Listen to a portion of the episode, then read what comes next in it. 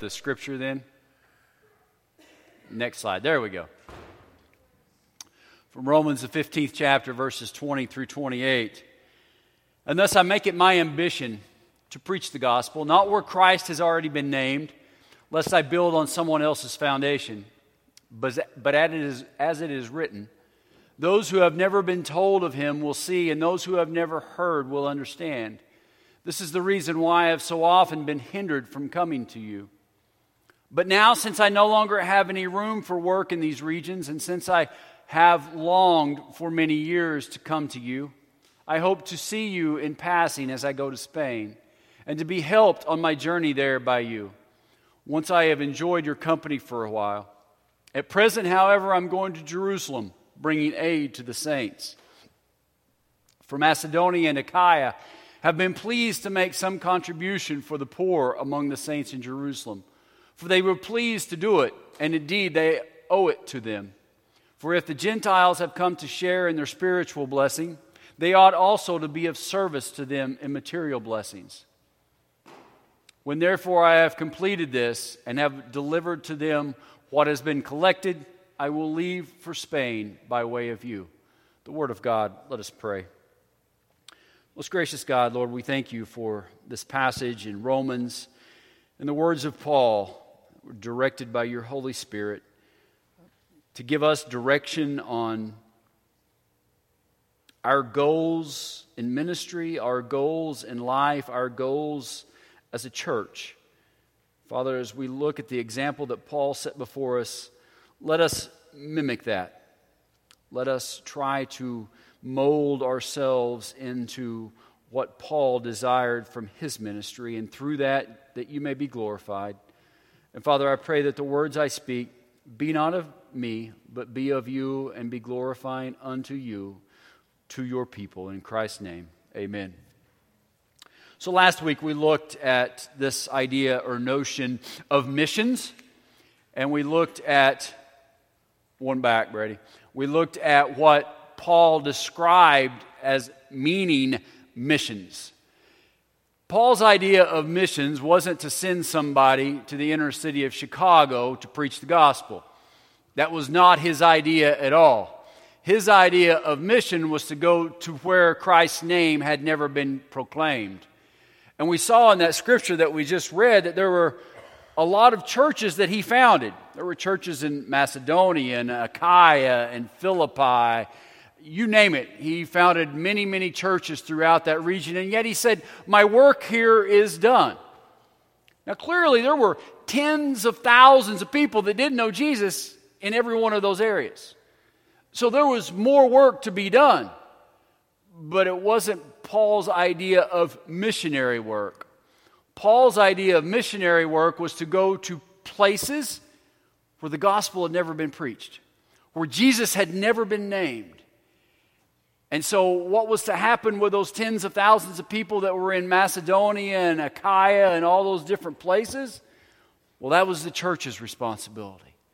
So, we saw a, a distinction between missions, frontier missions, if you will, and local type missions or local outreaches, if you will. So, we have and see that there were two distinct obligations of the church. And we talked about that last week. Paul was a goer. I said there are three types of entities with respect to missionaries there are goers, there are senders, and there are disobedient. Either you're a goer or you're a sender. So if we're staying, we should be sending. Otherwise, we fall into that dreaded third category of being disobedient. And we're going to see a little bit how Paul, being the goer, and then also references the church here as the senders. We're going to see when we come to that.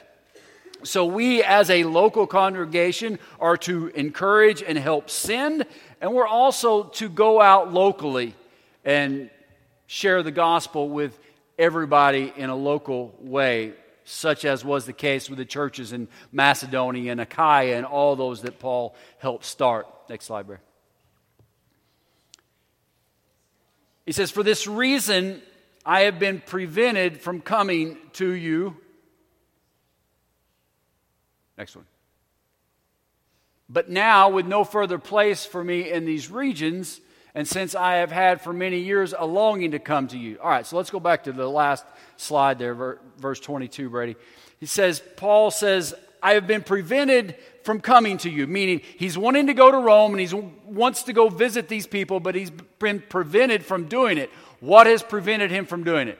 Well, actually, what has prevented him from doing it is back in verse 21 that I don't have for you.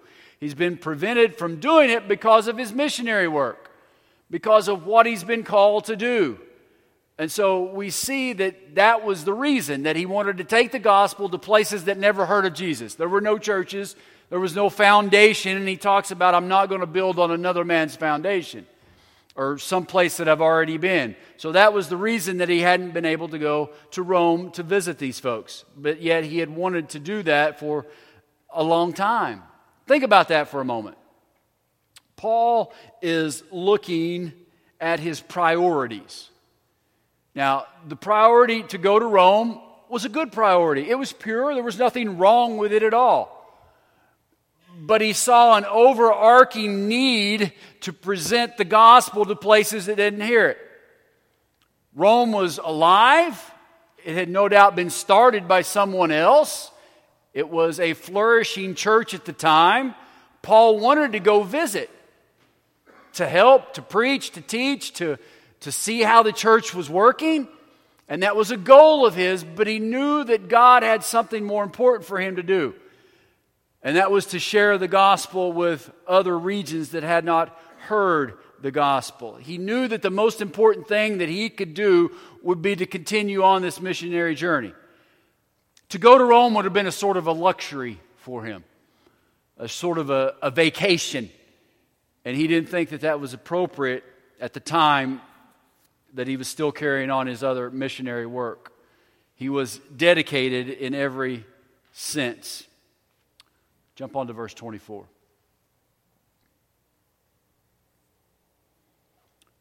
Whenever I go to Spain, so this is the plan that he has coming up next. Whenever I go to Spain, he's going to visit them when he goes to Spain. I hope to see you in passing and to be helped on my way there by you when I have first enjoyed your company for a while. So he's writing to the Romans this great, magnificent letter, and we're, we're sort of in the doxology of sorts. I mean, he, he's almost ending it here. He's starting to wrap it up. We've just got one more chapter left. And so he's closing it, but he's saying, I wanted to come to you. I've been prevented from coming to you. And I'm going to go to Spain. And when I go to Spain, then I'm going to go to Spain via Rome. And I'm going to stop and I'm going to stay for a while. And we're going to get to share Jesus and talk about Jesus. And I'm going to enjoy your company for a while. Now, it's important to note that these journeys aren't a week long.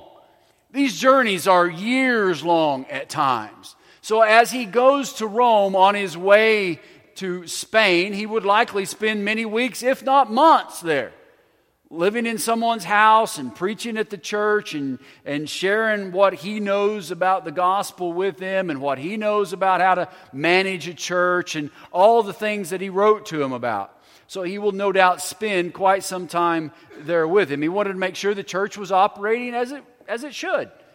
So he's making plans to visit this church that he's writing to on his way to Spain. He believed that it was his obligation here, that it was the obligation of the Roman church to help in his missionary journey. So you see, he said, I'm going to come and I'm going to visit you and to be helped on my way there by you. So hopefully, I'll stop in, we'll visit, we'll have a good time, we'll get to know each other, we'll share Christ, and you're going to help me. They're senders. Paul was a goer.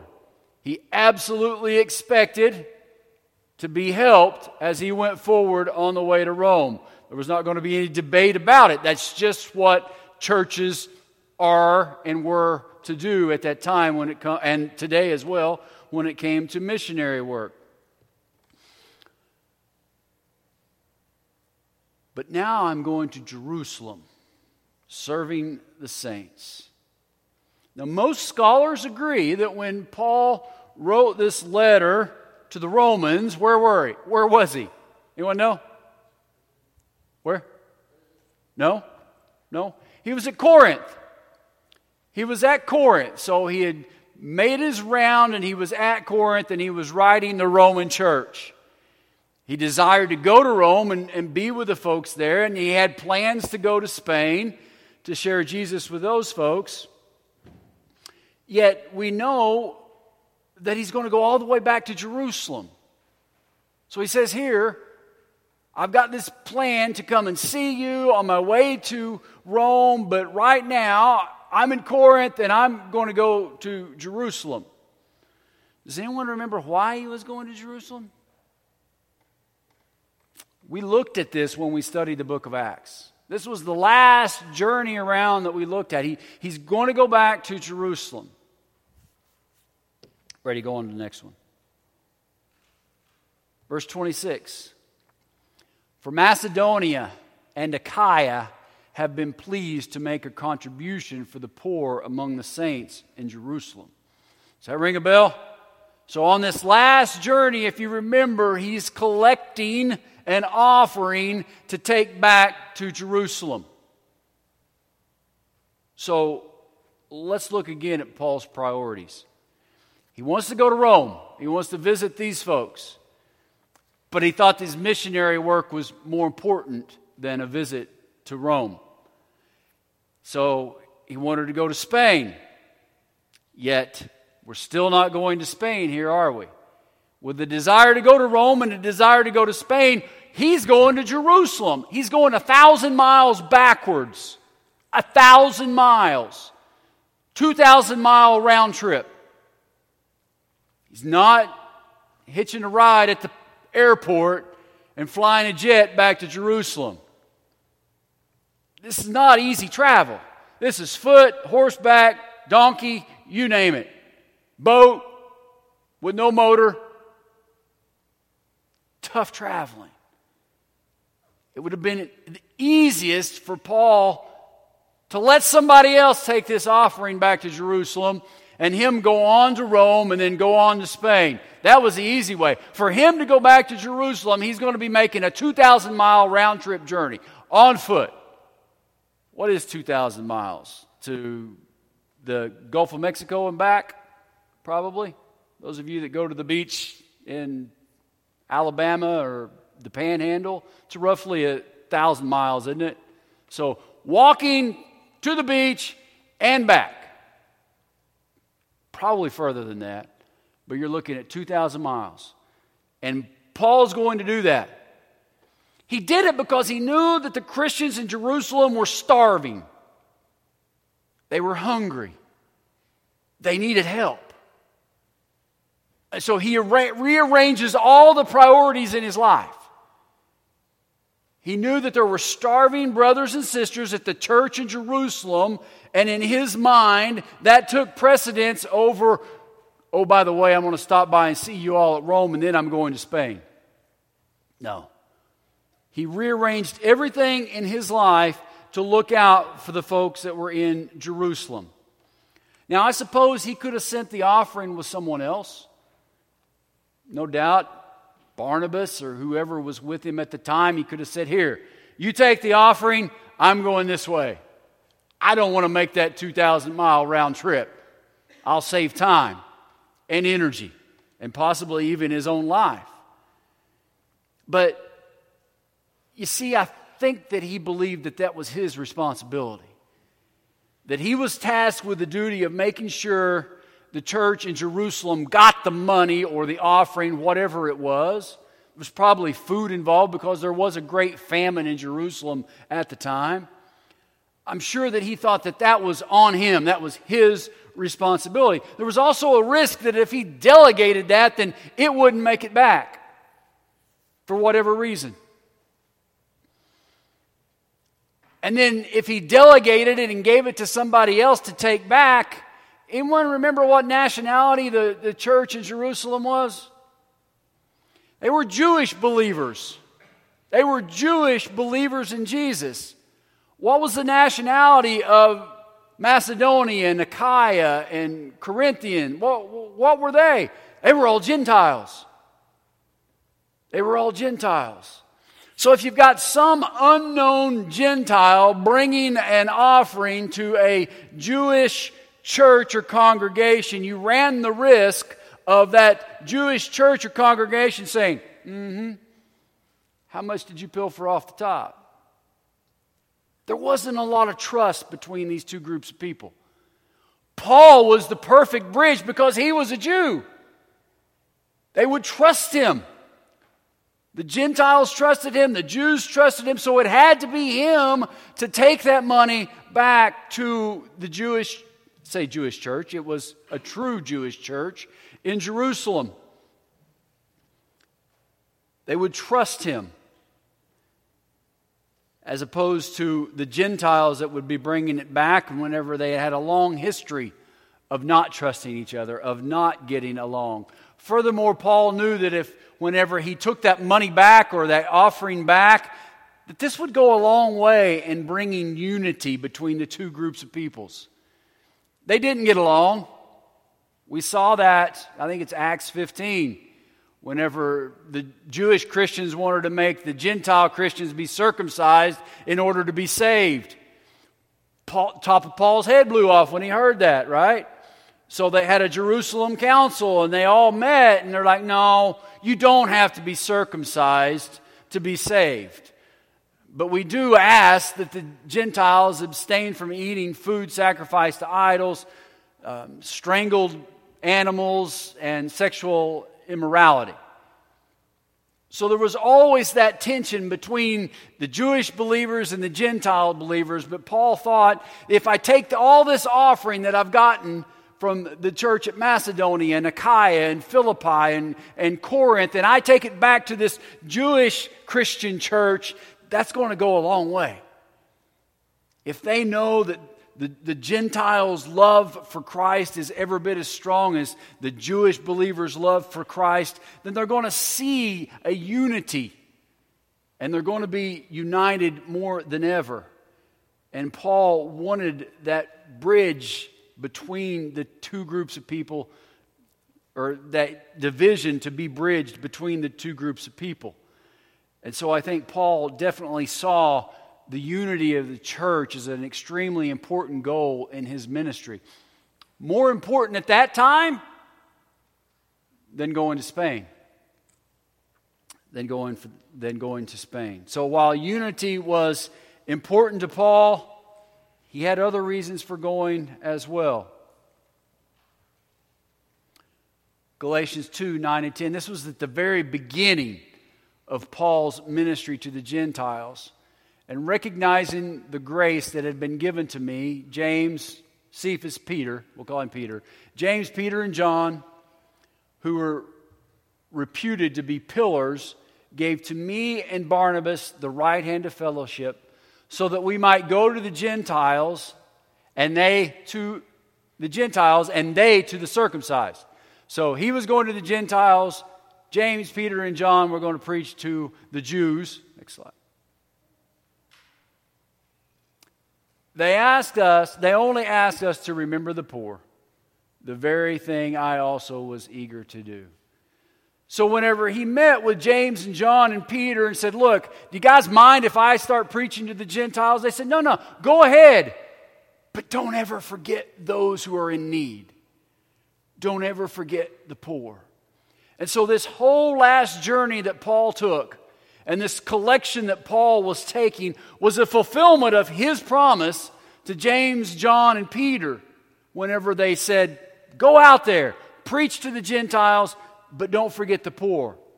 Moreover, this is James's church. This is James's church in Jerusalem. So Paul had an individual obligation, or so he felt, to go and help the poor in Jerusalem at that time, to see to it that they were, were cared for in a very special way.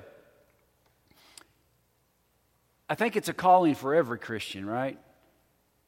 I think it's a calling for every church that that is one of our priorities just like unity is a priority, and we talk, spent a great deal, many weeks on unity. Hopefully, that's all clear as mud.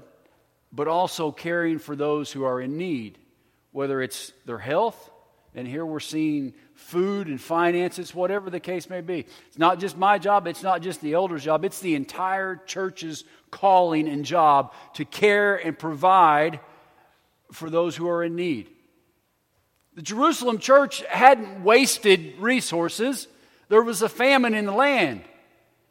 They were dealing with tough times. And so you had the love of God being shared throughout all these other churches, and they were going to share that with the church in Jerusalem. Back to Romans. For Macedonia and Achaia have been pleased to make a, congrega- a contribution for the poor among the saints in Jerusalem. So there was an offering, as I've said, that was taken from Macedonia and, and, Achaia, and I'm almost certain it came from other churches as well, but he doesn't mention those churches as well. In 2 Corinthians um, 8 and 9, Paul is writing to the Corinthians and he's telling them, You've been blessed in so many ways. I expect you to give when I get there. He always followed his letters, and so he wrote 2 Corinthians. I think, well, he might have been in Philippi and had had somebody take the letter on down there and said, Look, I'm coming. And in that letter, he's like, I'm taking up an offering. And you all have been blessed in every way, in wisdom, in finances, in you name it. And so I expect you to give. And I'll be there in a few months, and I expect to see something from you all. But he told them, Give just what you can give. Don't give more than what would be reasonable. Don't make yourself starve in order to give. But nonetheless, while other churches no doubt gave, he only mentions Macedonia and Achaia here. Verse 27 Yes, they were pleased to do so, and they are indebted to them. So we see the hearts of the churches of Macedonia and Achaia whenever they were giving. They were pleased to do so. We are to give with a cheerful heart, and that's what he told the Corinthians give with a cheerful heart.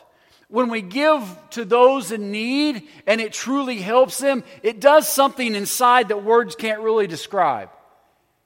When you see somebody that's truly in need and you give to them and it helps them, it is encouraging to the giver. And that's what happened with these churches that gave.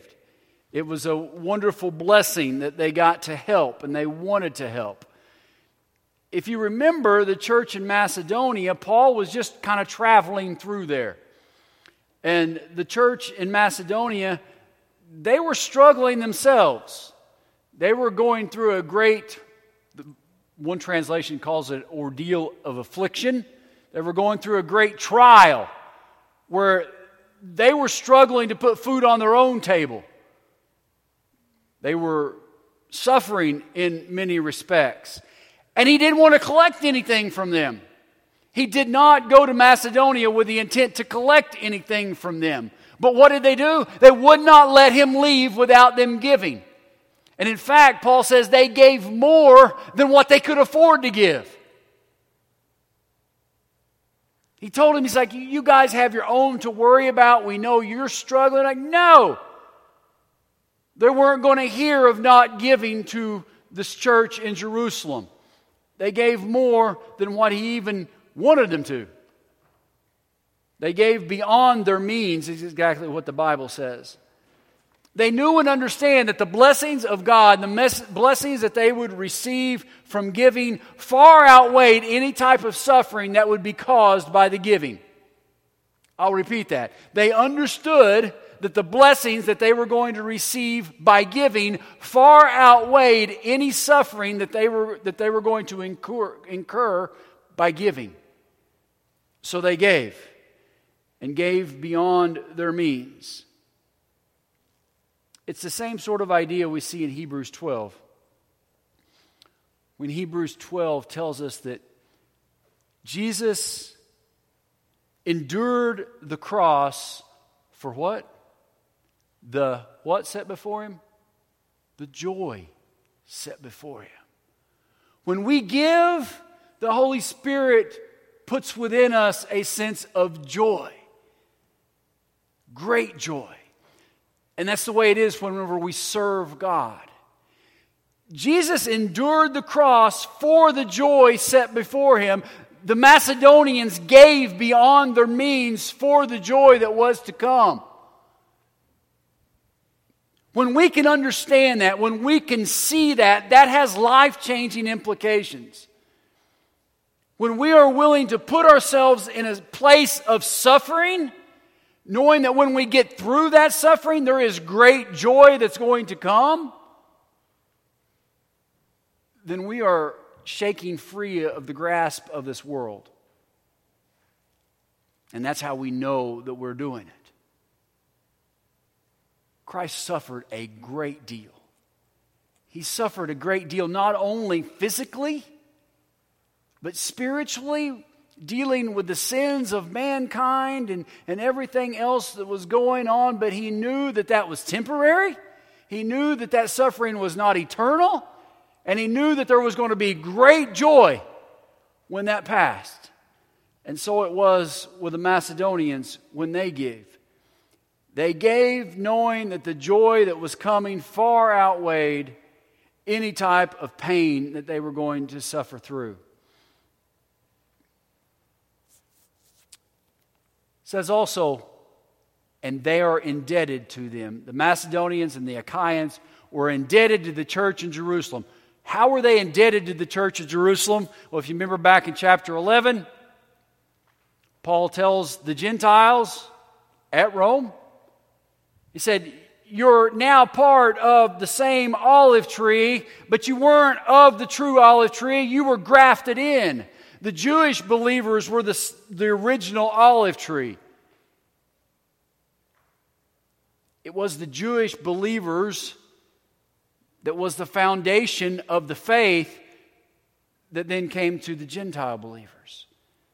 So, in that sense, they were indebted to the Jewish Christian church in Jerusalem. In that sense, we are indebted to the Jewish Christian church, the Jewish believers. Now, don't get all out of whack because I talked about it whenever we were in chapter 11. The Jews today that are in Israel, the non Christian Jews are, that are in Israel, are ungodly. They have rejected the Messiah. Okay? That's not the indebtedness that Paul's talking about here. Jewish believers in Christ, as we are, we are grafted in. We are now the true Jew, as we saw defined. We have a great debt that is owed to that original trunk of Jewish believers that accepted and embraced Jesus Christ as their Lord and, and Savior. Therefore, when I have finished this and have put my seal on the fruits, I will go by way of Spain to you. So, we see that Paul has rearranged his whole priorities, or his whole set of priorities. He tells them that once he travels a thousand miles there and a thousand miles back, then he's going to stop by on his way to Spain. This passage, I hope, does a good job of helping us understand that we need to be a little bit flexible when it comes to our ministries because God can call us in a direction that we don't necessarily think or desire that we want to go. You know, Paul had in his mind that he was going to Spain through Rome, but then all of a sudden there was a, a great famine in Jerusalem. And he knew that above all things that he needed to provide for those who were in need. And so he took a time out in what he desired to do I have no question in my mind his biggest desire was to get to Spain. But he knew that there was an obligation as a Christian to the church in Jerusalem, and he did that, was going to fulfill that. And it wasn't some small obligation. It wasn't as if he gave up two hours for four nights through the week at Bible school, which I grumble enough at. He traveled 2,000 miles on foot to fulfill that obligation to make sure the people at the church of Jerusalem had food to eat. That's a lot. That's dedicated to the cause of Christ and to his people and to his church. So, you know, sometimes when we get pulled a different direction and, and maybe it's our day, and maybe we've got our day planned and we're thinking, this is how it's going to go, and something pops up and changes that, then we're all happy about it, right? You want to see grouchy? Let Scott have a day planned with everything figured out, and then some type of wrench get thrown in the middle of it. Think about that wrench causing you to have to go 2,000 miles on foot. Paul's never complaining in any of this, is he? It is a joy set before him that he is enduring this hardship of travel for 2,000 miles, knowing that there is going to be great joy whenever he sees those people at Jerusalem get the food, the money, whatever it is that they need to be able to flourish.